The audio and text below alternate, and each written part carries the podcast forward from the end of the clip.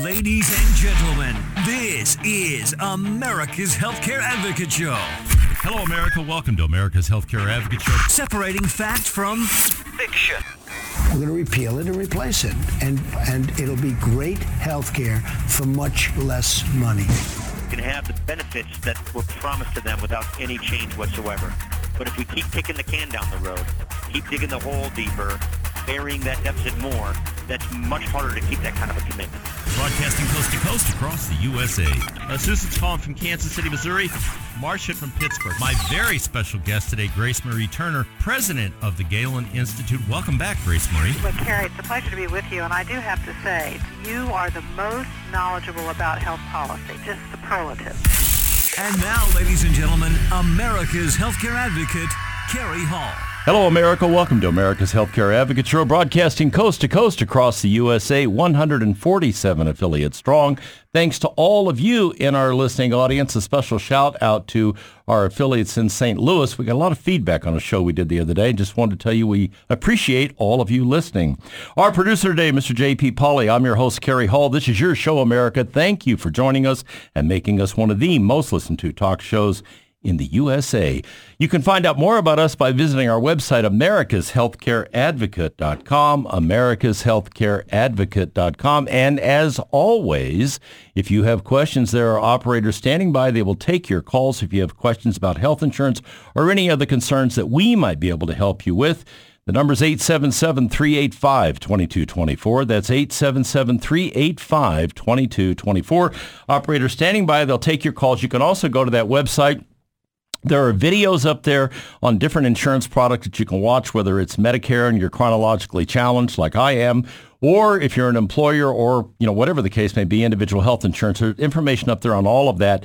Uh, and if you want to get that information, go to the website, americashealthcareadvocate.com. You can also go to that website and send me an email. And I get a couple of hundred a day, so I don't answer each one of them the same day. And you hear me say that every week, but people get impatient. I had a guy call me today, and I'm like, I just got it yesterday. Okay, so I do answer them. It may take me a day or two, okay, but I will get to you, and I will will answer your question. And if you go to the website americashealthcareadvocate.com, um, we will respond to you. All right, today's show. We're going to do something unusual today. We're going to talk, we, we've talked a lot about diseases on this show over the last 10, 11 years. We've been doing this 13 years, whatever it is. Um, and today we're going to talk about kind of a rare disease that many of you probably don't know much about. Uh, we're going to talk about hemophilia. And let me tell you why I chose to bring these folks in studio. I've got some great guests in studio with me today. Uh, Christopher Kennedy, the Chief Operating Officer of Heritage Biologics, and Amanda Walker, Vice President of the Patient Experience. She's also a registered nurse. Both of you, welcome to the studio. Welcome to America's Healthcare Advocate. Thank, you. Glad to have you in here today. So I attend a conference, as many of you know. Um, we, we do a lot of work with the Pareto Contrarian Re, the largest captive employer captive in the country. I was just at the uh, fall conference um, a couple of months ago, and um, one of the topics was this whole hemophilia issue, and I was shocked by it because I is I've been doing this 19 years as a broker, consultant, and and on the radio 13, and I've never talked about this. And when I started hearing what these people that have this disease go through and the, the exorbitant costs and, and what was involved, I was literally blown away. I had no idea that claims and, and costs could be as high as $2 million a year in some cases. Uh, it just shocked me.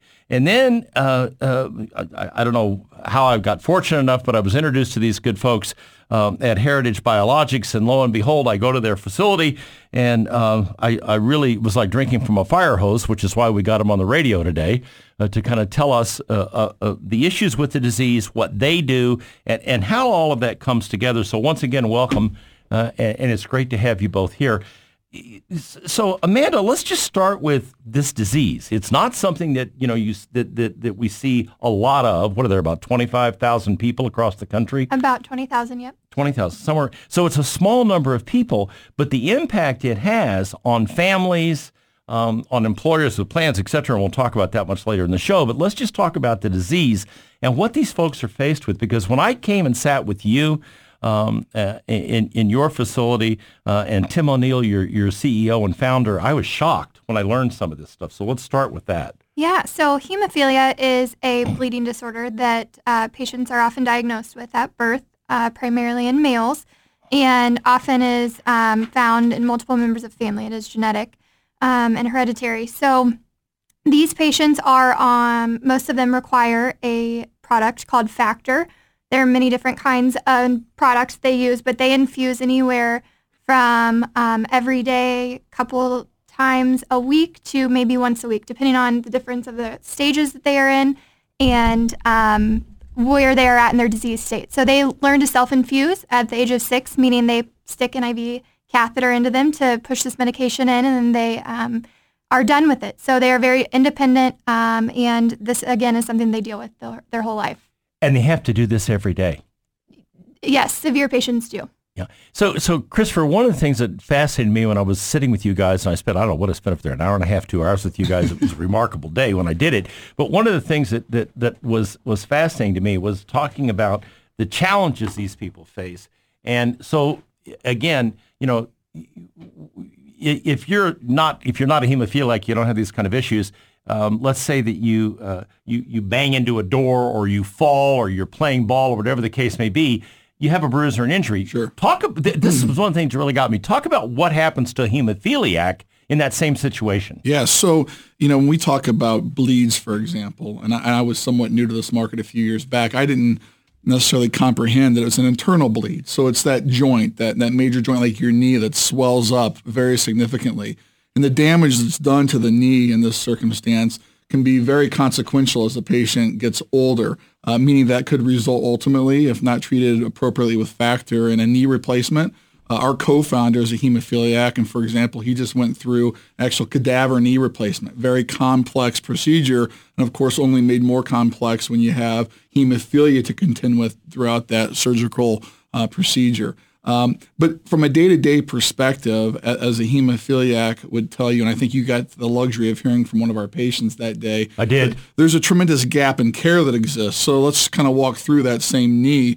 Patient falls down playing a sport, has a bad knee bleed, happens to choose the wrong ER that is not ready and equipped to handle this hemophilia patient. There's a negative cascade of events that can happen with a, when a hospital is not prepared. And of course, the cost can skyrocket. But from our standpoint, what we're really concerned about is the actual outcomes typically are not what you'd like to see because people just aren't aware of how to handle these patients. And so our specific operation falls in this population where we see a glaring gap between trying to get qualified practitioners, whether it's the nurse or the actual physician themselves, and surround this patient with somebody that's qualified to handle the complexities of hemophilia. A bleeding disorder typically, because it falls in this 20,000 patients in the U.S. population, is something they touch on in med school, but unless you're a hematologist and it's your field, it can oftentimes kind of fall in a gap there. So what happens, Amanda? That you, you, you're, you've got, you know, very interesting, mostly males um, be, be, at birth, genetically uh, an issue, genetically. I guess the most famous hemophiliac in the world, probably in history, was Romanov family. Mm-hmm. Um, but but what happens when they walk in an ER? You, are in an ER. You're here with you know ER doctors, nurses. Right. Um, if they don't have experience with this, what are we talking about in terms of other issues that can arise for these patients when they walk in in this kind of situation? So if a healthcare facility is not um, well versed in hemophilia and a provider is not um, knowledgeable in it, it can actually cause outcomes to be worse. So if a patient receives a drug, a factor drug that um, they are, have not been used to, then it will cause something called inhibitors, which then causes the overall medical spend to go up that much more. That means that the body um, is not processing that. So it's essentially a wash. What's going in, which is a very expensive medication, is not working for those patients. Uh, another thing you, you could say, the other direction it might go, whether it was product selection because the hospital recognizes the significant cost of a million dollar therapy potentially, could be a life flight. We just had a patient that the ER life flighted this patient for just a normal, quote, if there's such a thing, but a more regulated knee bleed they didn't feel secure in taking in one of the rural hospitals, right? Actually, this one was somewhat in the metro area, but from and it was down in Oklahoma, and okay. they life flighted from one hospital to the other. Now, this bill that came out of that was about three hundred thousand dollars just on medical for something that could have been treated effectively on the very front line of urgent care. And so we're able to see these stories and then try and create plans around patients to protect them. Back to the actual population care you mentioned the, the 20,000 patients that are out there, of those, 60% of them are severe. So we're talking about a big portion of that population that has these complex needs. Yeah, and you know, it's interesting how quickly this can escalate, Amanda. You know, I'm listening to you guys talk, and I remember being at your facility, and I guess the thing that you know kind of knocked me out was just how severe this can be, how quickly it can turn to a very significant situation that could be life-threatening. Right, right. Okay, we come back from the break, we're going to continue this conversation. We'll get into a little more in, in terms of why is this important? Why does it cost what it costs, obviously, but what, what does it mean to these people that actually have hemophilia? Um, and, and what do these folks do to mitigate their risk and to help them control this disease and not have those kinds of issues? Stay tuned. We'll be right back after the break. You're listening to America's Healthcare Advocate broadcasting on the HIA Radio Network coast to coast across the USA. Stay tuned. We'll be right back with my guests with more.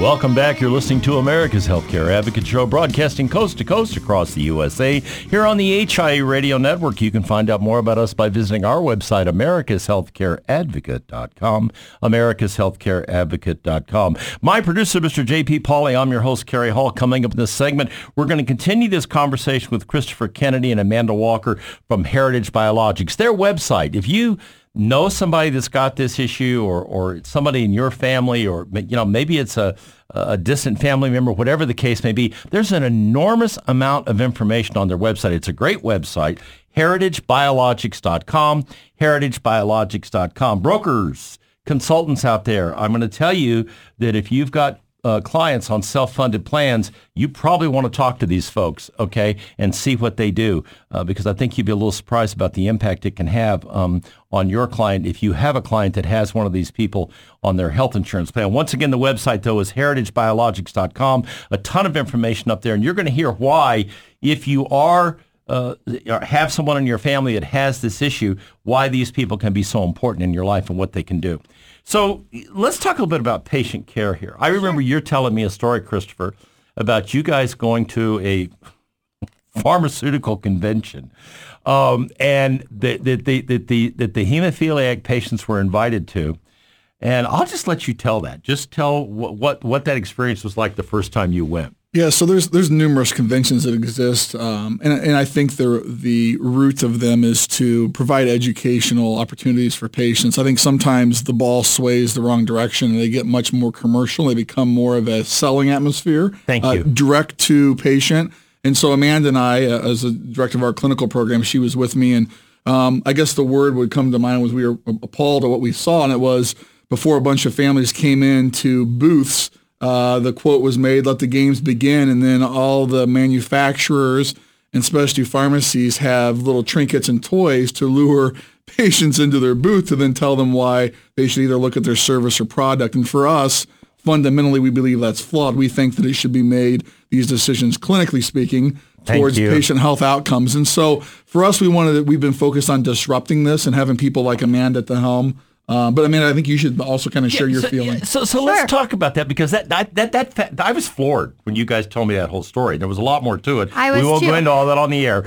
but but I was floored when I heard that, and of course we'll we'll talk about that in the third segment. Why the dollar figures are astronomical, but it, it, what you guys do is get between the patients, the pharmacies, the rest of it, and and and it's a patient centered care program. Let's talk about that because that to me is what's really important here. And if you're a parent and this is one of your children, this is going to scare the hell out of you. Absolutely. So our pharmacy um, is totally um, driven by having and providing a patient experience that k- keeps the patient and their family at the center of their care. What that means for us in hemophilia is providing patients education, support, um, resources that goes beyond just those trinkets and those things that are being given out at conferences. So hemophilia patients, like I said, are very independent um, at a very young age, but they still need that guidance. They still need that support and that education. So advocating for them if they are in that emergency room, being able to help provide that education to clinicians, uh, helping new parents that just have a, a new child that has been diagnosed. It's very overwhelming. Um, so our team has been truly there to to provide support to them as a whole, as an organization as a whole. Um, Technologically speaking, Amanda, you can, you can announce the, the launch of our new virtual program as well, HB Now. Yeah, we are very excited about this. So first ever virtual care for um, in a specialty pharmacy setting, and being able to connect live with patients um, with an app that they use where they can see our nurse face to face, so we can visualize what may be going on. If they are new mom um, or a new parent, a child learning how to self-infuse, they want us to take a look at it to see um, if there's been any right? complications. Yeah, right, right. right. Does this is this something I should be worried about? What sh- what are, what should my next steps be?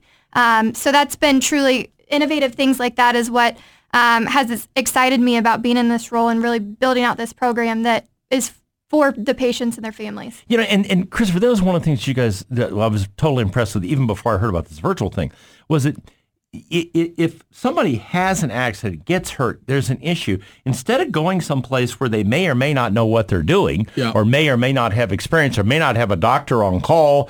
I mean, you look at a rural setting out here, the rural hospitals don't have this level of expertise. They can't afford to have this level. So they can connect with you guys directly. Yeah. And that's huge to me that, that, that you're there to guide them, help them, and if there's a problem, help them deal with that issue. So, and, and let me just hone in on a stark reality here. I think Amanda, from her clinical perspective, did a nice job of highlighting the fact that patients become very self-sufficient and really out of need. So when you're eight and you're self-infusing, uh, self-infusing this million dollars a year of product, let's say, on average, probably around six hundred fifty thousand to a million dollars a year. You learn that you're your best own resource. You'll rely upon yourself. So that can translate into a patient who feels like they need medical care. They don't know where they can go to get qualified care. So instead of going to that negative ER experience at home, they double up or maybe even triple up their factor yeah. dose. So you have self-medication going on. And a lot of times the payer then is left to wonder what's going on. That's where our clinical team inserts themselves earlier in and becomes relied upon and says, hey, let us help you manage this clinically and put the resources around you, connect you with the right physician, connect you right with the pharmacist, the nurse, and really avoid some of the negative pitfalls that oftentimes can follow that track. And I think that's probably the most gratifying thing about how two years ago when we looked at this market, we didn't say, how can we be a player in it? We said, how can we disrupt it towards more positive health outcomes? So our driver hasn't been ROI. It's been that patient experience that Amanda talked about. And, and to me, that was the thing that I thought was most amazing because if they if they do, we'll get into this in a third segment. Uh, we'll talk about this in more detail. But if the, if they do exactly what Christopher just said, oh well, instead of going to the ER, I'm just going to give myself more med. Yep. That doesn't necessarily help them, and it doesn't necessarily solve the problem. Correct? That's correct. And, and it can lead to other complications. It can. It can. So um, there's a lot of trust and distrust in this patient population. And so as Christopher was saying earlier, with that knee bleed, if a patient guesses and they happen to under under do- dose themselves and give them um, what they shouldn't, what, if they're in a hospital, a physician may say, oh, it warrants this amount. You, you gave too less of it. Well, that patient's not going to know. So the next day they may wake up and they still have that bleed. The longer that blood pools in a joint, um, the more likely you are to have disruption and, and ruining that cartilage and everything that's in that knee. So what that then leads to is not being able to move. So causing those um, surgeries and replacements. Yeah, and, and I, I got I've got to guess, Christopher, and we're going to roll up on the break here in a minute. But when you start moving this kind of a patient into a surgical procedure, the risk has got to be much greater than it is for you or I. Yeah, or you could be like a local Kansas City patient where the doctor verbalized that they're just too much of a liability to even treat the patient. So you have that going on as well in this dynamic. Which, in other words, physicians and hospitals, We're not going to do it. they're not. We're not going to do it because the risk is too high. And We don't know what to Sorry do. about that. No, that, and that, that you know that's to hear that is is, is surprising, but it, it's obviously out there, um, and it's a significant issue. The company is Heritage Biologics, folks. Um, you know, like I said, if you've got someone in your family um, uh, or a relative, whatever the case may be, or you know someone you know that's dealing with this issue, go to this website. These people do remarkable work. They're very passionate about what they do. They do it exceptionally well. HeritageBiologics.com heritagebiologics.com. When I come back, we're going to get in the weeds a little bit on this and the cost, the medications, how this affects uh, the, the patient, and how it affects employers and, and folks out there on the health insurance side. Stay tuned. You're listening to America's Healthcare Advocate broadcasting on the HIA Radio Network, coast to coast across the USA. We'll be right back.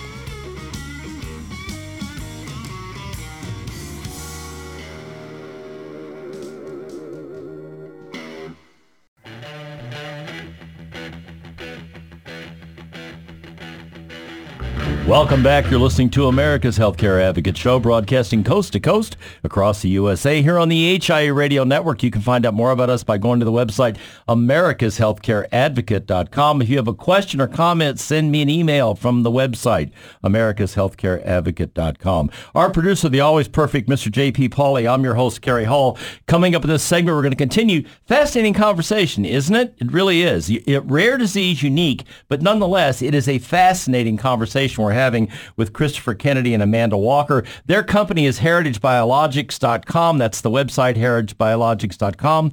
And if you want information on this, um, great place to go. As I said earlier, if you're a broker, okay, or, or, or you're a consultant or you're an employer even, and you're on a self-funded plan, or any other kind of plan, you want to go take a look at this website and see what these people do because they really do specialize in a patient-centered model that helps these people deal with this disease and not make bad decisions that lead to more bad decisions. So once again, the website, heritagebiologics.com, heritagebiologics.com. Okay, so we're, we're at your place and, and we're at your, your, at, at your office and we're talking about this situation. And you start talking about the cost of these drugs, and uh, I'm like, six, and I heard this at Pareto too, $652 million. And I'm like, holy cow. And then we start talking about, as you talked about, Amanda, these people are very independent. They rely on themselves. And so to make sure they've got enough medication, they start stacking this up in the refrigerator. And you're stacking up a half a million dollars worth of a medication in the refrigerator that you may or may not use or may you may use, whatever the case may be. And there are all kinds of issues with that. So I'm at lunch with a senior executive from a major insurance carrier, and I said, I just got to ask you a question. And I go through this whole thing about what you guys do and what I'm learning about hemophilia. And I said, do you guys really have claims like that? He goes, yeah, we have two. They're $2 million a year, each one. So it is a significant cost factor in addition to the, the whole issue, Christopher, with being able to take care of these people and the two tie together. So let's talk about that and, and how you intercede in that and pull all of this together so it's a better experience for the patient and it makes more sense from the cost of the employer on a self-funded plan or partially self-funded plan. Sure. I think what's shocking in that, uh, the nice intro you just did there, Cary, is that th- this patient gets one, maybe two, if they're a complex patient, visits a year to that primary care provider. They're called a hemophilia treatment center. So outside of that, let's say one month out of 12. So there's 11 months in which the specialty pharmacy has an opportunity. It's not always capitalized on, unfortunately, in our market, but there's an opportunity for us to engage a patient on at least a bare minimum monthly basis to really be more of a resource than traditionally known in the specialty pharmacy. And to put that in scope, what I mean is if you think about pharmacies today, traditionally they are conveyor belts. So there's a proton pump inhibitor for acid reflux coming off there, Toprol XL, there's a cardiology drug, and then oops, what was that on the conveyor belt? It was a hemophilia script. The difference is the management of these disease states is, is very vastly different if you were to measure them across a continuum. So yeah, they're going to see the cardiologist more frequently, for example, if they're going through a cardiac recovery, et cetera. Uh, for acid reflux, they're calling that gastroenterologist when they need them. For hemophilia treatment, that just isn't a care pathway for them. And so at Heritage, we designed what we call uh, the Rare Disease Outcomes Management Program, and RDOM is our acronym for that. But really looking at how can we insert our insert ourselves with our clinical team. So pharmacy team, the um, the the nursing team. We have Amanda. high performance nursing. You know, I smile here at Amanda uh, and her her great team. We have an entire department called Patient Experience (RXPX). That team is simply an av- advocacy team that helps patients navigate the complexities of healthcare. And Cary, nobody knows it better than yourself how complex healthcare is without yeah. a rare disorder. And so we we insulate the patient towards this better outcome, and then we say to the employer or the payer, we want to be held accountable to our performance. If we aren't doing these these little items and these interventions we call them they're impacting care we want to be held accountable and if we are we also want to to be rewarded for helping patients towards a better outcome and a lot of time a lot of times for us, that's a patient who says, I've never had great service like this. That's our reward. Um, so the bar, like uh, unfortunately I say, has been set relatively low. It's hard to communicate in these ancillary services when you don't get necessarily paid on them, paid on them today. But my challenge for our specialty pharmacy industry has been we need to take the margin that we make on drug and invest them back towards patient outcomes. And when you talk about patients hoarding or potentially putting product in a because closet, they're scared, Christopher. Well, I think there's some reality there. I also challenged that paradigm when I first came on board, and I said I think what might be going on here is there's not transparency. That fa- frankly, the payer, the person writing the check for there, they don't know what's going on in their patient's world at all. No. And we dig deeper. Some of the national specialty pharmacies and the national payers themselves will admit they have a third third party calling patients asking them, "Hey, why'd you use more factor?" They don't have Nurse Amanda calling and saying, listen, patient Smith is going through a knee operation. You're going to see an uptake in factor. Here's why, and we're managing it. That's truly where I think our, our value has come into the system. And if you talk to Harvard Business School, Dr. Max Shaw's led our value-based specialty pharmacy program that we created purely around this. Uh, it's the time for the, the shoppers and the consumers of healthcare to demand more from specialty pharmacy. And demanding more means value like we're presenting with our clinical team.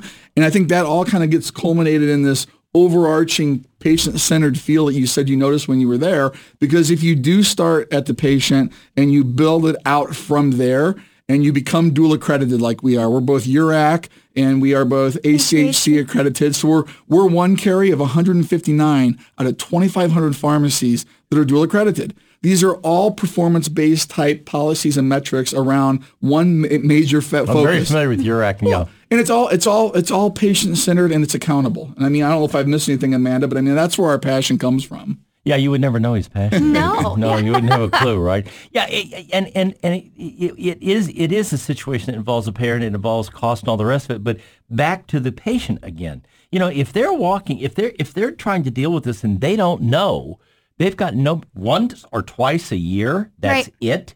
For somebody with the disease this serious, Yep. my God, you know, people with blood pressure see a doctor more often than that, more than likely. I mean, th- to me, that's just unbelievable. And are they seeing a physician that really understands this and can deal with it? That, that's a Where's valid their point. resource? So um, to that point, I would like to say that we do have some patients that don't even get to see a true physician in that once a year appointment. Nurse so practitioner. um, we have to work, as I said earlier, talking about trust and distrust. For obvious reasons, these patients have distrust of from past experiences that they've dealt with. So being able to be that resource and that team for them, um, and we communicate and integrate a lot with these treatment centers. We get um, great feedback from some, and we don't really uh, get as much collaboration from others. But we continue to push and push and make sure that the patient's uh, concerns are, are brought up to them, being able to advocate for them to their medical team, but also being able to advocate to the medical team what else is needed and what we can do and how we can help them. Yeah, and you know it's interesting when you say trust and distrust because uh, and I'm listening to Chris for a minute ago. The the provider's calling up, going, "You use more medication this time. Why did you?" Okay, Yeah. so so so the patient's sitting here going, "Well, I'm going to hide as much of the stuff as I can, so if I do need it, nobody knows I'm doing it." Blah blah blah blah blah.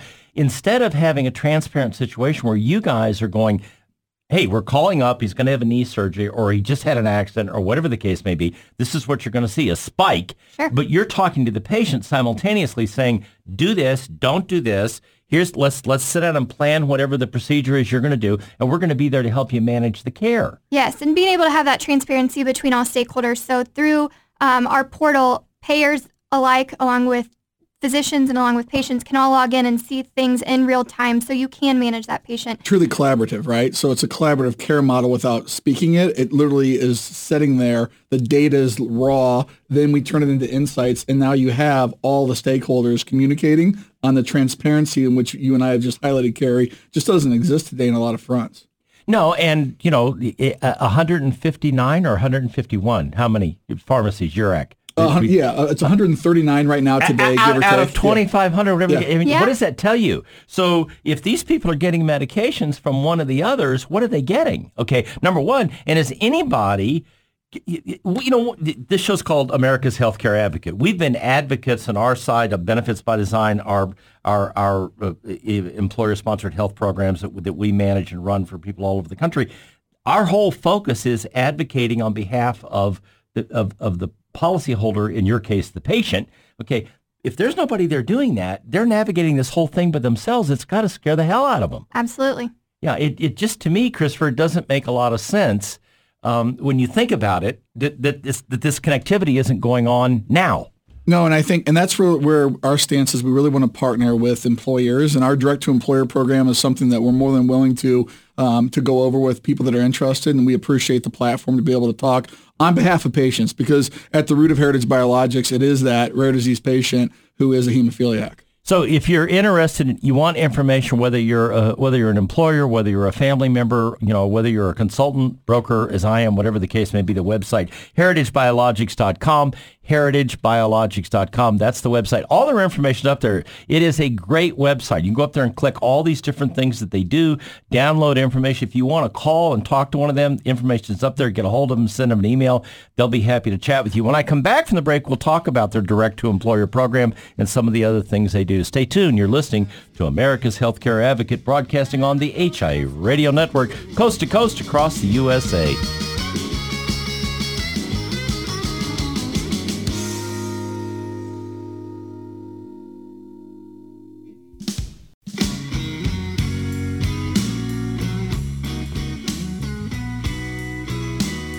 Welcome back. You're listening to America's Healthcare Advocate Show, broadcasting coast to coast across the USA. Here on the HIA Radio Network, you can find out more about us by visiting our website, americashealthcareadvocate.com. If you've got a question or comment, send me an email. My producer, Mr. J.P. Pauly. I'm your host, Cary Hall. Coming up in this segment, we're going to continue this conversation with Christopher Kennedy and Amanda Walker. Yeah, I know it's like drinking out of a fire hose listening to this, isn't it? These guys have got a lot of information. The website, if you want to slow it down and you want to go check this out, um, I urge you to do it, heritagebiologics.com, heritagebiologics.com. I really urge consultants, brokers, you know, you've got self-funded clients. Um, this is an issue. It may not be an issue today. Maybe you don't have anybody with it, but if it hits, you're going to find out really quick what that's going to do uh, to your reinsurance number on the next year. So you definitely want to take a look at this and understand what these folks do and connect with them uh, and, and, make this product, this service available uh, uh, to your clients, especially if you've got a hemophiliac. I, as I said, you know, I sat with a major insurance executive here a couple months ago and said, "Is it really is it really that significant?" He goes, "Yeah, it's two million dollars a year per patient, so it's a significant issue." All right, let's connect the dots, Christopher. So we got the patient over here, we got you guys in the pharmacy over here, we've got the employer over here, and we've got the carrier. If it's a reinsurance carrier on a self-funded model, or if it's a level premium model, or even it's fully insured.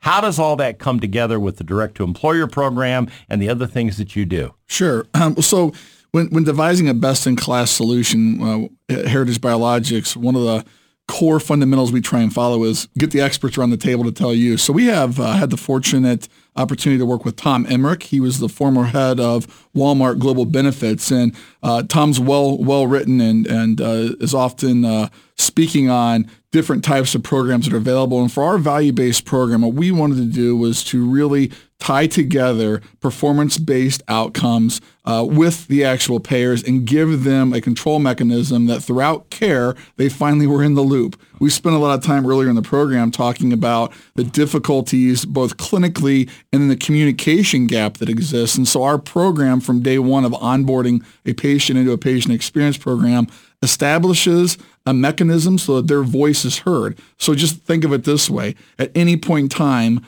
pulling from you the, the patient base that's out there. So if an employer has three or four hemophiliacs, being able to see how is your care going month to month, not when there's been a major issue, not when there was a life flight that didn't need to occur, but in real time. So that's kind of square one for us is the proper onboarding and setting expectations. The other part to that is looking not at just the factor, the drug cost itself, but aligning that with the medical spend. One of the benefits to our program is we impact the number of ER visits and surgical potential interventions that are needed because we're catching patients earlier in their care continuum than ever done before. And sometimes, Cary, that's just a two in the morning phone call to Amanda saying, I think I have a fever. It might be completely unrelated to hemophilia. Maybe I should talk to a nurse or go to an urgent care before the ER. Because if a hemophiliac patient shows up at the ER with a fever, and it might just be the flu they're going for, uh, going through, that there's a chance they might get admitted because, uh-oh,